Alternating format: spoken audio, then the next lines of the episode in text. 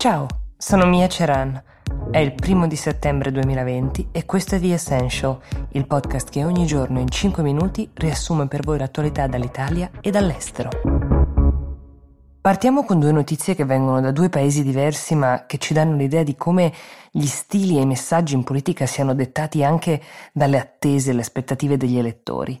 In America qualche ora fa ha suscitato molto scalpore il fatto che una portavoce di Trump, Kayleigh McEnany, interpellata in merito alle vicende, le violenze che uh, stanno attraversando gli Stati Uniti, in particolare quella del diciassettenne che a Kenosha avrebbe sparato uccidendo due persone e ferendone un'altra, di cui vi ho parlato, abbia detto che il presidente si rifiutava sostanzialmente di commentare la vicenda. È una scelta francamente molto discutibile, sicuramente inusuale in un momento in cui gli Stati Uniti prossimi al voto cercano delle risposte che saranno anche difficili da dare ma sono necessarie soprattutto da parte di un candidato uh, presidente anche se cerca una riconferma.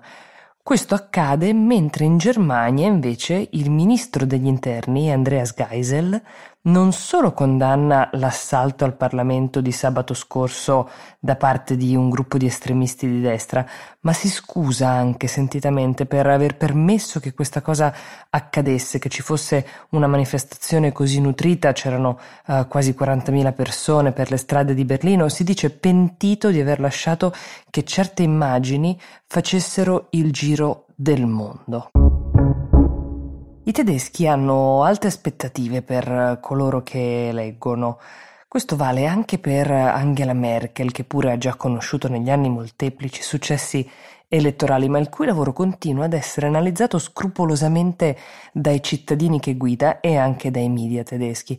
Forse ricorderete come cinque anni fa la cancelliera annunciò a tutto il mondo che la Germania avrebbe accolto un milione di rifugiati dalla Siria. Era il momento in cui in centinaia di migliaia i migranti stavano scappando dal Medio Oriente intero, da paesi lacerati da guerre civili, attraversando la cosiddetta rotta balcanica per arrivare in Europa. La Germania vide arrivare sul suolo tedesco 1.200.000 richiedenti asilo. In Italia nello stesso periodo ne arrivarono 204.000, un sesto, questo per dare anche una proporzione rispetto a come si parla dell'immigrazione nel nostro paese.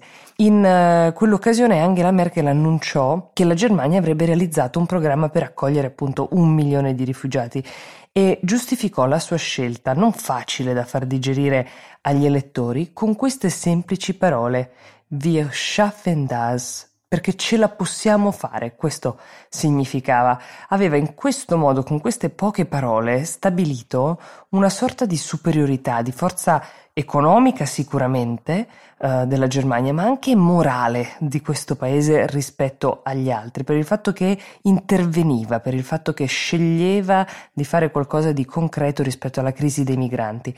Ecco, a distanza di cinque anni sono usciti dei dati che sono sufficienti per capire se quella fu una mossa azzardata o meno. La scommessa è uh, ovviamente principalmente sul piano dell'integrazione, quindi il primo dato utile è quello dell'occupazione, perché il 49% di coloro che arrivarono ha oggi un lavoro, più del 60% ne ha avuto uno almeno da quando è arrivato, quindi sono persone che pagano le tasse. La scommessa era anche sul piano economico, considerando che la Germania ha messo in piedi un potentissimo programma di integrazione, corsi di lingua, corsi di formazione, sussidi. Il 75% dei rifugiati ha una sistemazione che è diversa da quella che era stata fornita dal governo tedesco all'arrivo, quindi si è trovato una casa, un appartamento nel quale stare.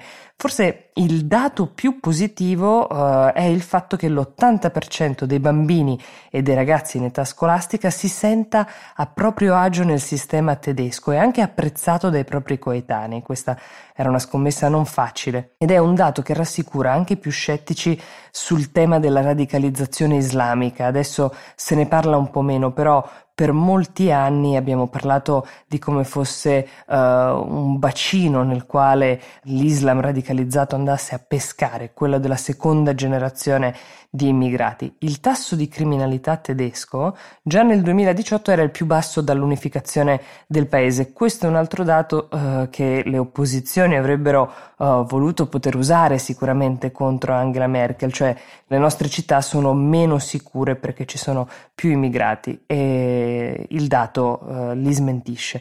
Il costo sostenuto dal paese per questa operazione è stato di 87 miliardi di euro, non poco, ma se i numeri dell'occupazione continueranno a crescere, i contributi, le tasse versate da questi lavoratori compenseranno l'investimento coraggioso intrapreso cinque anni fa dalla cancelliera. Ultima notizia del giorno a proposito di investimenti del governo, questa volta il governo italiano. Vorrei darvi conto di una notizia poco ripresa in merito al eh, famoso bonus mobilità, ve lo ricorderete a fine maggio, eh, era stato inserito nel decreto rilancio, sono stati stanziati 210 milioni di euro per incentivare l'acquisto di bici o veicoli elettrici, um, prevedeva un rimborso del 60% della cifra spesa, allora non è ancora possibile ottenerlo. Um, dal Ministero dell'Ambiente uh, hanno rassicurato, hanno detto che entro pochi giorni verrà sbloccata la, la pratica. Non è ancora ufficiale, però uh, se andate ora sulla pagina dedicata del Ministero non viene aggiornata dall'11 di giugno. Si dovrebbe richiedere con un'app oppure si potrà fare direttamente dal sito del Ministero con il proprio codice SPID. I primi ad aver effettuato l'acquisto saranno i primi che verranno rimborsati. All'inizio si diceva fino all'esaurimento dei 210 milioni stanziati, poi Sergio Costa, il ministro dell'ambiente, invece ha voluto dire che i soldi ci saranno per rimborsare tutti quelli che faranno questo tipo di acquisto, che si può fare, ve lo ricordo, fino al 31 dicembre 2020. La richiesta la possono fare tutti i cittadini maggiorenni residenti nei capoluoghi di regione o nei comuni con più di 50.000 abitanti. Era doveroso aggiornarvi, anche se appunto non c'è ancora niente di ufficiale, ma questo è il tema, su questa iniziativa sicuramente lodevole che però si incastra, come spesso accade, nelle maglie della burocrazia. Questo era The Essential, noi vediamo appuntamento a domani. Buona giornata.